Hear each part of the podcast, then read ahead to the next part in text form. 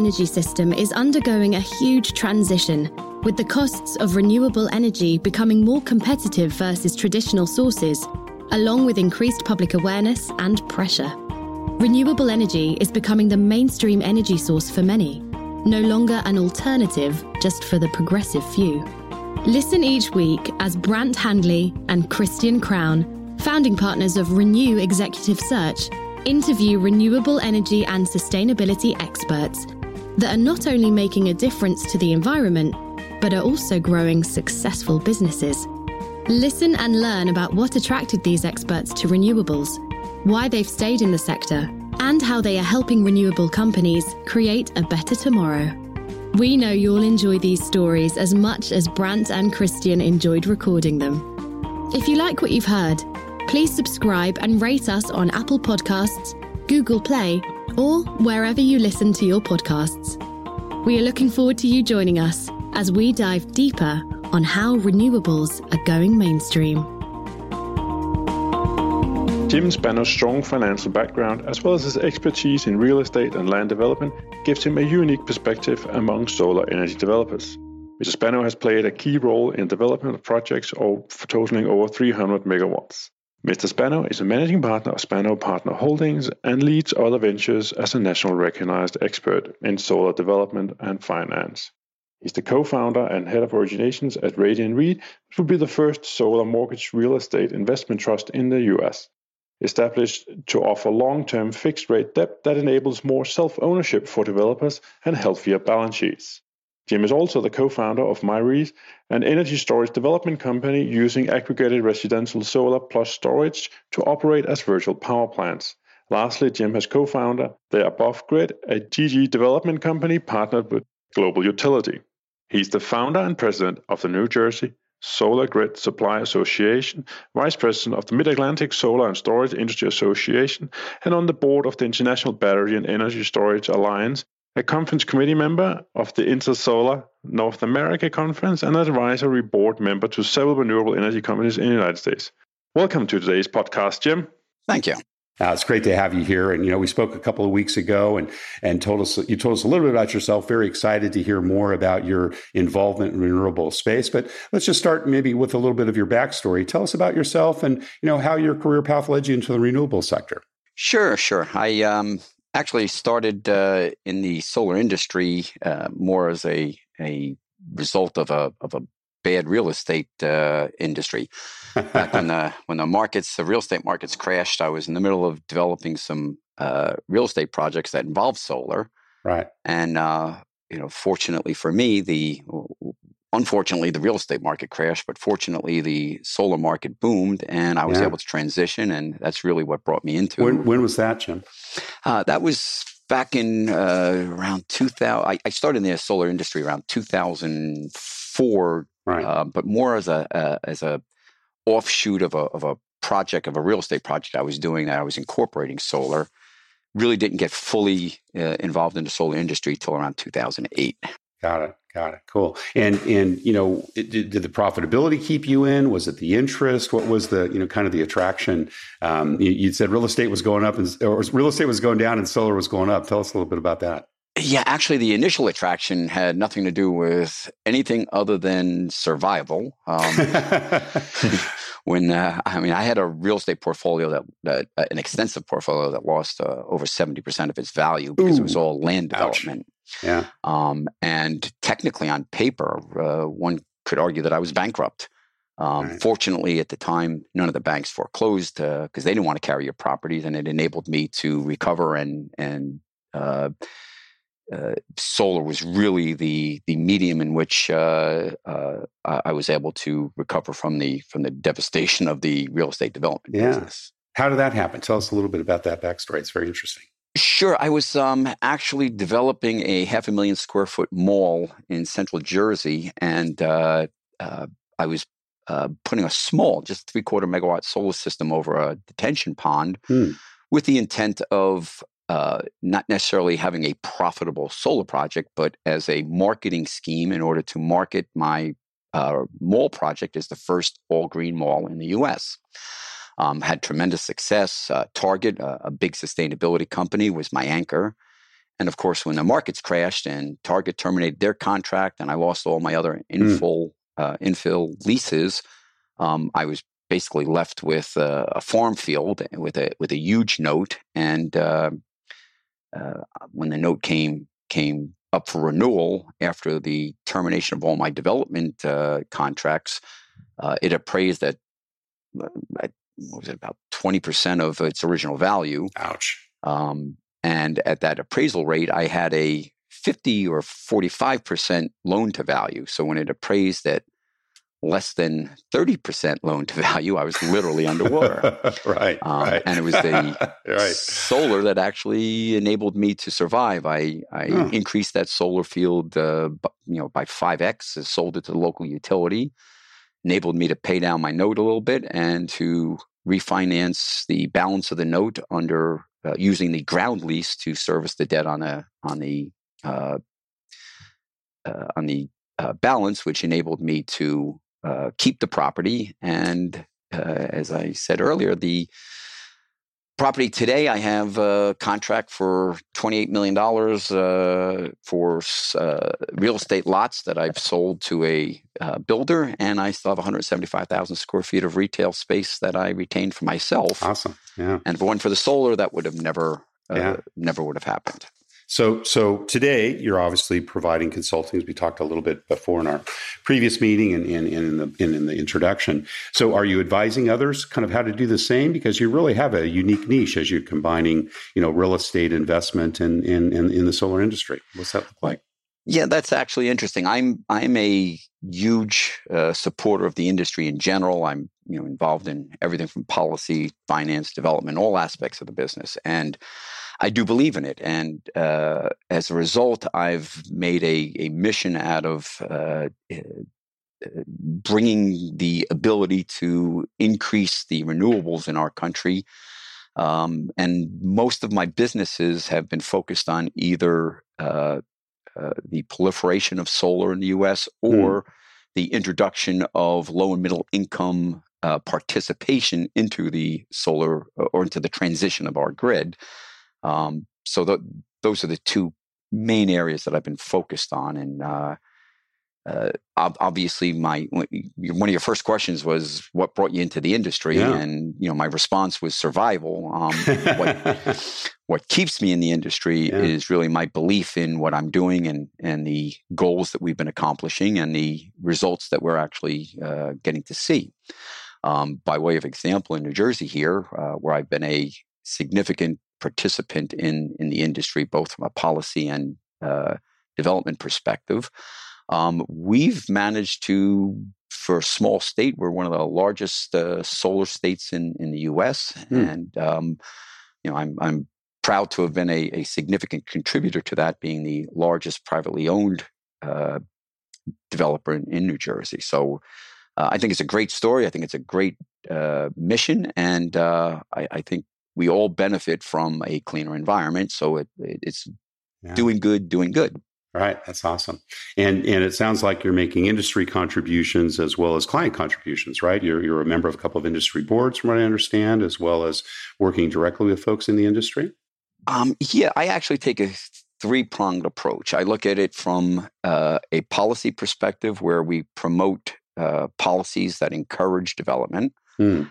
I look at it from a uh, development perspective where we facilitate processes that enable uh, uh, projects to be built at lower costs, reducing soft costs, and so forth. And then the third approach, of course, is from a finance perspective, lowering the cost of capital, which will enable more projects to get built.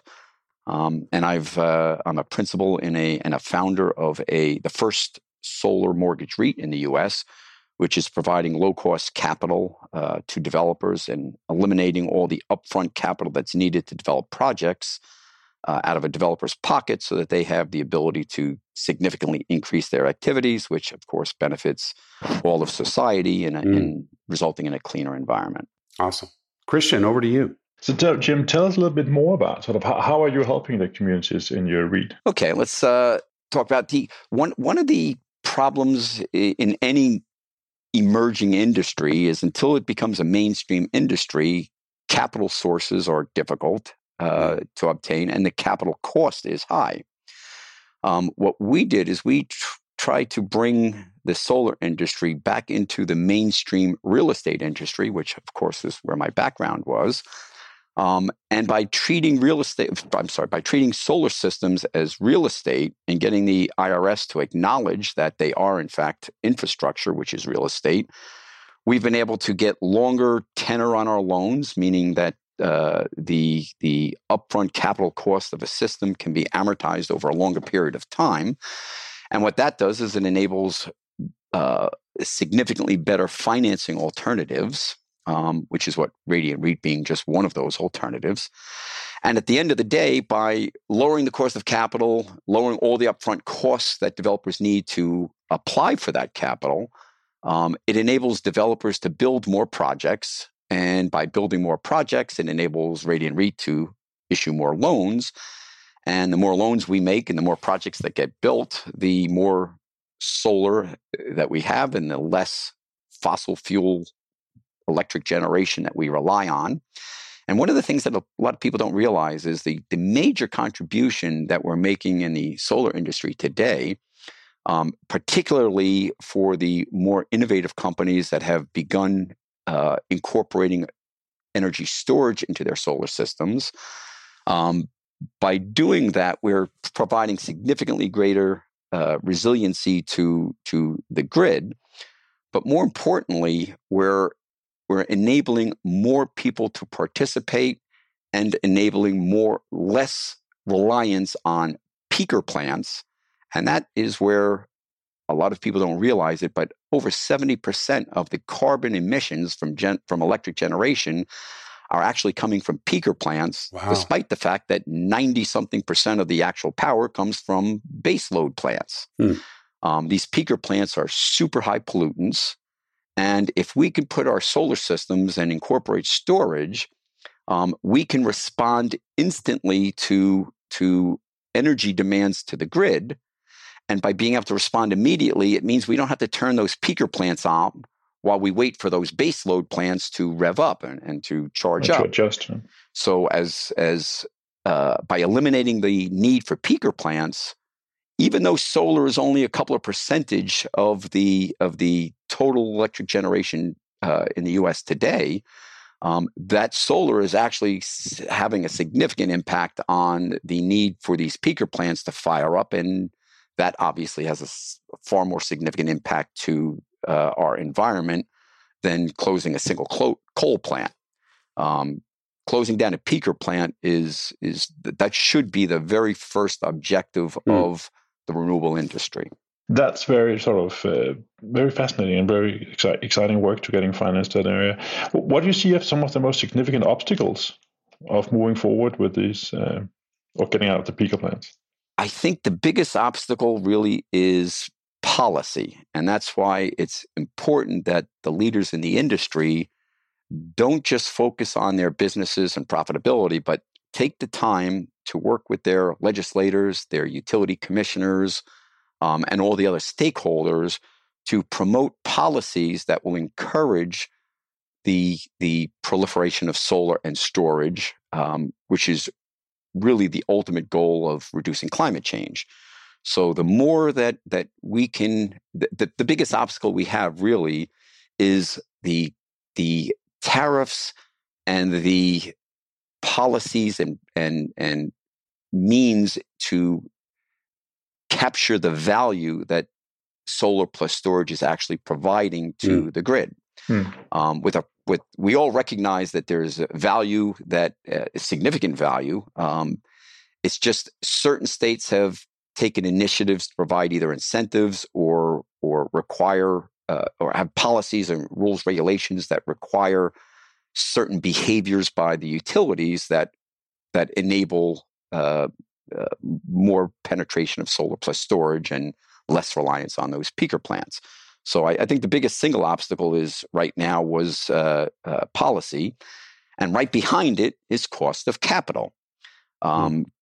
Most solar systems are financed under what are called mini perm uh, yeah. debt.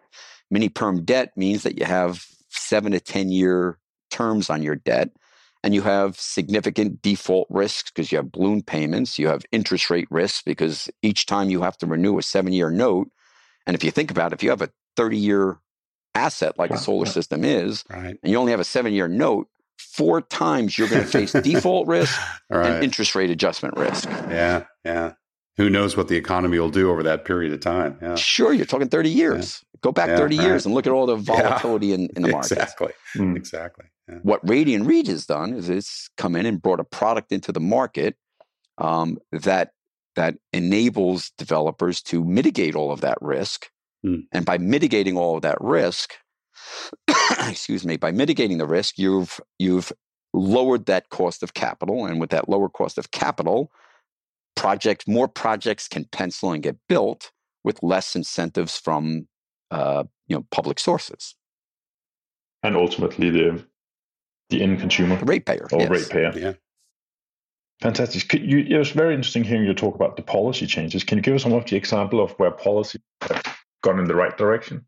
Sure, sure. I I think the best example is right here in New Jersey, uh, and it's a good example because I was significantly involved in the most recent policy changes. We had a uh, potential crash in our solar market, and uh, uh, the stakeholders, everything from industry experts to uh, uh, staff in the in the Public Utility Commission to the legislature, uh, everybody got together, worked together to to address the the uh, potential crash and make the adjustments necessary to encourage responsible development of solar. Hmm. Um, back in, I guess it was probably in early 2017, we, you know, you could look into your crystal ball and see that the New Jersey SREC market was was overbuilt, which would result in more SRECs being generated than than were required which, as we all know, in an oversupplied market, it results in a price depression. With price depression, it means lowered economics to the projects, which means that projects may not be able to meet their debt obligations, and mm. uh, obviously that results in in foreclosures and and uh, results in the complete opposite of the state goal to increase solar. Uh, we don't want solar plants going going dark because of uh, financial stress.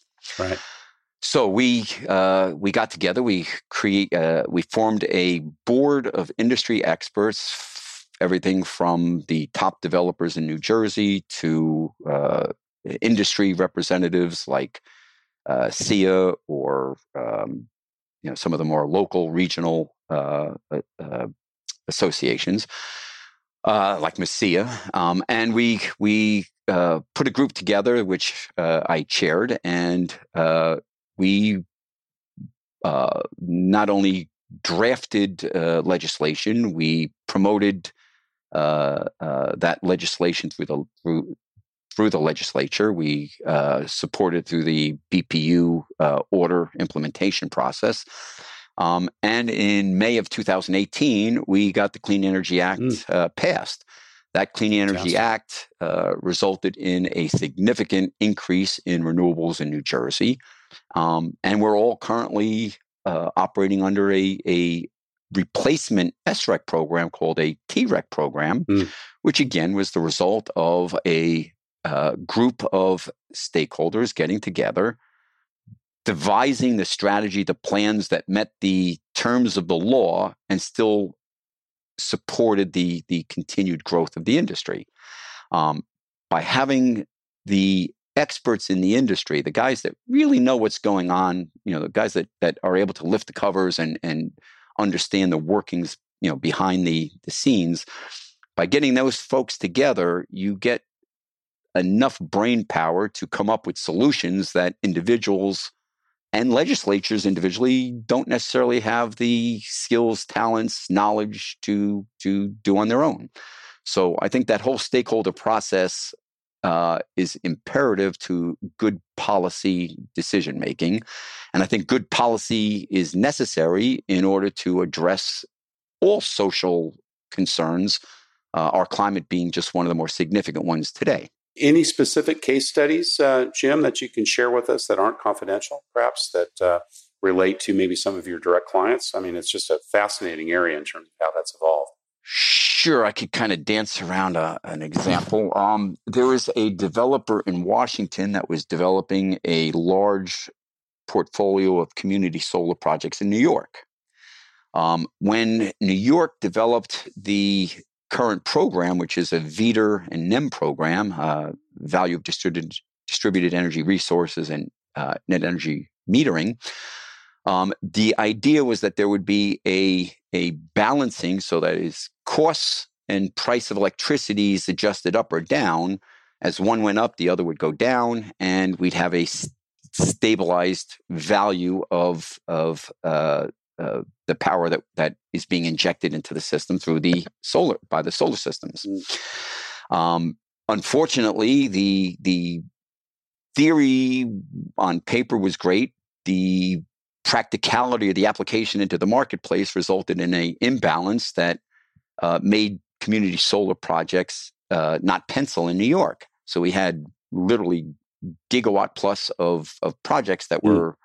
that were stranded. Mm-hmm. Um, I took the uh, uh, principles of of that um, uh, of one of those developers out of Washington. We went up and met with the chair of the Energy Commission in New York, and we addressed the the issue uh, and educated the legislator as to the uh, as to the issue and the impact of the issue, and we were able to get the uh, PUC to make the adjustments necessary to make uh, uh, to in, to attain the goals that were set when the community solar program was set up, right. um, and that were being inhibited or impeded by the uh, unintentional imbalance between the NEM and the VDER.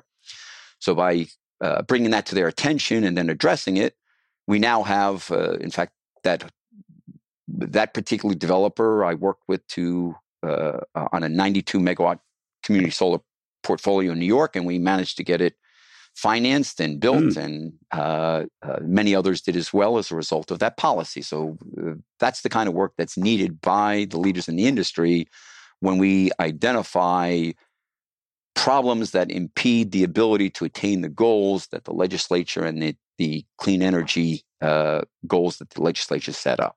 Jim, you previously mentioned and, and, spoke about the benefits of storage and sort of the outlook of storage. I'm just curious to hear you get your view sort of both on the policy side and the cost of storage and, and, and where do you see the future is heading? Well, let's start with an overview saying that storage, well, first, we all recognize that storage is necessary if we're going to continue the penetration of renewables, of intermittent power sources right. into the into the grid. Exactly. Yeah. So we all recognize that there's storage is needed different types of storage. There's battery storage. You know, there's uh, uh, pumped storage. There's uh, um, pendulum storage. There's there's all different forms, uh, means of of storing. There's ice storage. You can you can store power in, in all different ways. Where policy comes in is what is the most economical way, the most efficient way to store excess generation that's generated during intermittent periods where the wind is blowing, the sun's shining, the the water's flowing uh, uh, beyond the and and generating power beyond the immediate demand needs. Mm-hmm. Um, we need to be able to store that power so that when the uh, wind stops blowing or the sun stops shining, the water's flowing slowly and not as much generation, uh, that we can reach into those storage facilities and access that power that was overgenerated during uh, the alternative times. Right. Now, in order to do that, the we we ha- we have to get to a scale, which means we have to drive prices down, and the only way you drive prices down is by scaling it. And in order to scale it, you need policy to encourage and make up that delta between the economics needed and the economics available until the you can drive costs down to where there's less and less and eventually no incentive needed. Um, and that's what happened in the solar industry. We're seeing incentives get dramatically cut from state to state to state. Right. Right. We're seeing mm-hmm. the ITC getting cut back. So we're less reliant on those incentives now because we've driven the cost of solar down through the significant scale that that uh, we've achieved. The same thing is now going to happen in the storage industry, mm. and the mm. same process mm-hmm. is going to have to happen. The same combination of policy work, same combination of scale and economics, uh, the same, uh, all the same drivers that that made solar and wind more economical are are yeah. now going to come into play in the in the storage industry. Now, as far as the practicality of storage, um, I, I happen to own a solar plus storage company called MyResi. Um, that company aggregates many individual residential solar plus storage systems into virtual power plants so that we're able to, through uh, software and controls, we're able to operate thousands of small home systems, uh, aggregate them, and have the same response and capability that large grid uh, uh, sized storage systems provide. So rather than building a 20 megawatt system that sits in one area and that power gets stored and then it gets has to get released and go through that whole grid system to get downstream to where the power is needed. Right. We have the storage located right with the generation. You're pairing and mm. matching storage and generation. That way, from the individual homeowner or the individual commercial building's perspective, um, they have the resiliency so that when the grid goes out, they have that stored power that they can rely on. They have the ability to load shift so that when electric prices go high because of increased demand, um, they can pull power out of that storage system rather than off the grid. And then they can replace the power in the storage system when the sun shines, wind blows, or whatever the source of the renewable is that's that's in that particular facility, that whatever the generation is. But the key is by pairing storage with the with the renewable at the generation site, you have no loss of transmission. The power is immediately available on site, which provides that resiliency to the uh, property owner. Um, and and when you when you think about the ability uh, of of end of the distribution system paired solar and storage. Now let me hmm. repeat that hmm. end of the distribution system. So we're, we're, where those lines, the, the, where the power, the last people to get the power. So if there's a high demand on a, on a transmission or a distribution line, and you follow that line all the way down, there's demand being pulled off that line all the way down. And the guy that's at the very end, the very last guy to pull power off that line is the first guy that loses power. Right. The first guy that has signal infrequencies, has, you know, purge, has those surge protectors start clicking on. Hmm. Um, what we're doing is we're putting the, the storage back at that very end of the distribution line. Mm.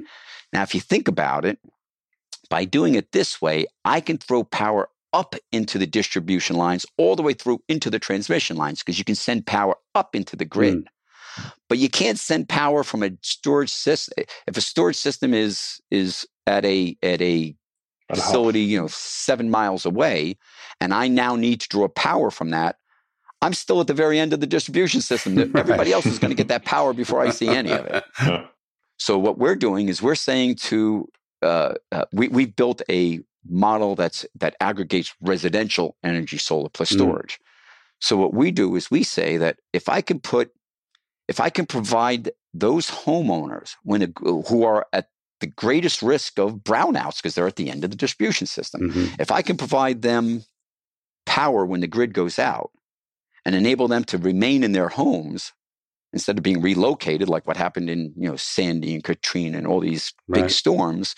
Um, and by the way, those you know we got to remember these hundred year storms are now every other year. yes, right. So they're not hundred year storms anymore. You yeah. know, that's what climate change exactly. has done. That's right. Um, and the only way to really prepare for that is to have resiliency. And uh, by way of example, in New Jersey here, my very first project, my very first virtual power plant project, um, is a project that I did with the disabled community. Mm. I what I what I did is I uh, went to I'm I'm on the board of a of a the largest uh, uh, nonprofit that advocates for people with disabilities. Mm. Um, uh, we have like know, we're in 14 different states, a uh, couple hundred million dollar budget. So we're a sizable organization. So I went to my own organization. I said, look, I'm going to put free solar and storage in, in all of your group homes and anywhere where, where they fit. Um, and I'm not going to charge anything. In fact, not only am I not going to charge you, I'm going to give you all, all, all of our people with disabilities resiliency. I'm not going to charge you. And in fact, I'm even going to lower your electric rate. Wow. Now, you think about this. During, during a power outage, the most vulnerable citizens in our society are the people that are living in these group That's homes right. that are taken out yeah. of the institutions. Yeah, they live in group homes. They're right. on medical devices. They're 24 hour care. Very dependent on energy. Huh? Right. And power goes out. Their oxygen machine stops. They're sent right. to a hospital. They're, you have an, an ambulance come pick them up. They're taken to a hospital. With my system now in all these homes, they get to stay in those homes. They That's have great. their power. Yeah. It shifts you know, right over. We know, we don't think about that. If there's an electric, you know, you, electric goes out in my home for a couple hours, generator kicks on, or you wait a couple hours till the electricity comes on. Right, right. In these homes, they don't. They you have to be transported you, you don't have immediately. That luxury. Yeah, yeah. They've got to keep those um, machines And guess who? And here's the killer: who pays for that transportation? The government. Yeah, sure. Who's who's the only one that doesn't benefit from these solar incentives? The government. Yeah. Here's an interesting thing. We we subsidize all of these group homes. We literally pay for all the power in all these group homes, but because they're technically low income, they don't qualify for solar. Right. They can't. They can't so they don't so actually ironic. get the benefit. And what's even worse is not only do they not get the benefit of the reduced cost, the power savings, but all the other people, non-government, that are going solar and saving all their avoided costs for transmission and distribution. Yeah. It's all being put onto the people that can't go solar, which is our government. Right, right. It's it's it's it's, it's actually Crazy. so. what I Great. did is I said, look, let me give all give all the people the resiliency and let the grid get the benefit so that all the rest of the citizens in New Jersey get the benefit of a stabilized grid. And the value of that of that benefit is what pays for the storage units yeah, to be put into fantastic. these homes. Great, great case study, Jim.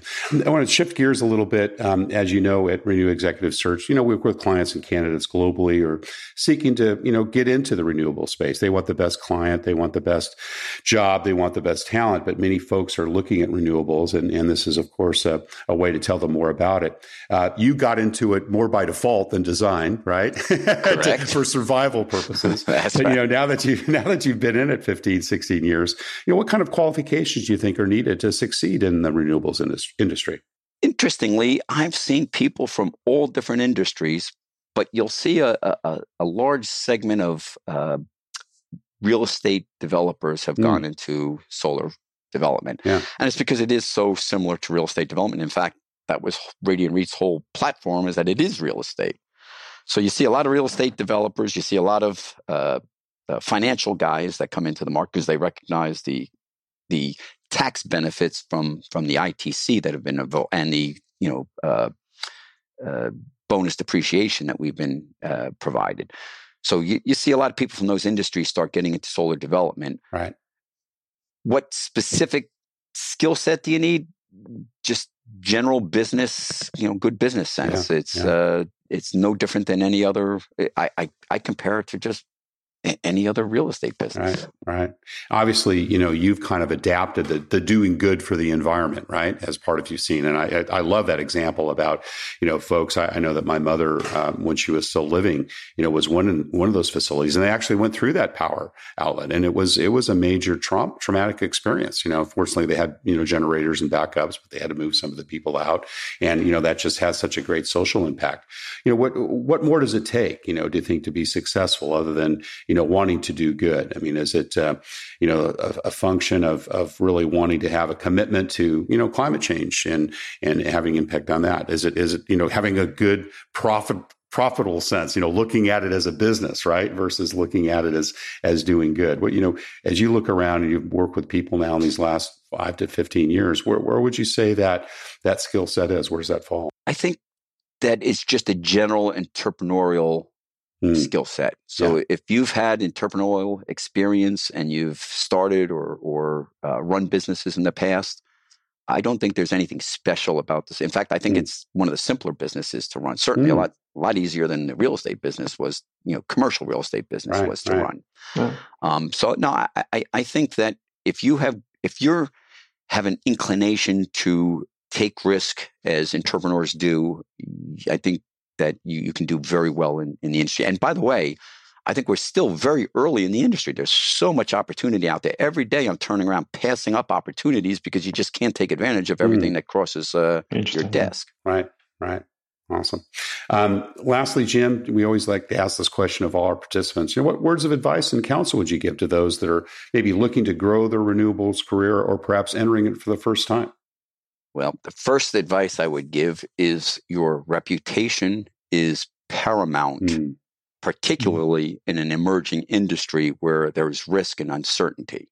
Um, people need to be able to rely on your word. So your your integrity is, I think, the is one of the key characteristics that that you'll need in order to succeed in the industry.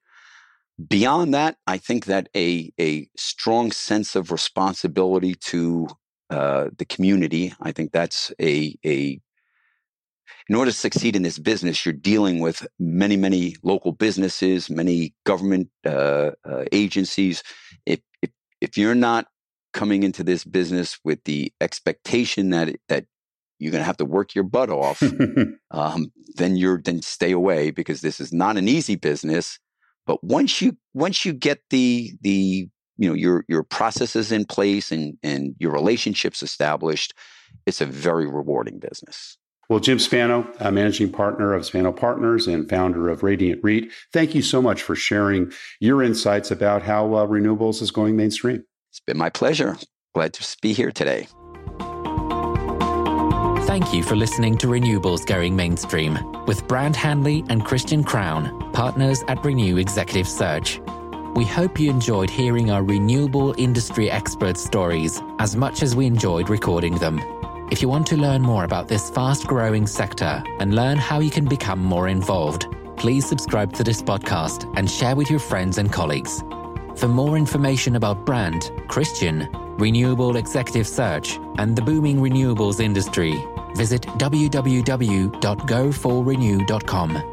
That's www.go, the number 4, renew.com. We look forward to having you join us for our next episode of Renewables Going Mainstream.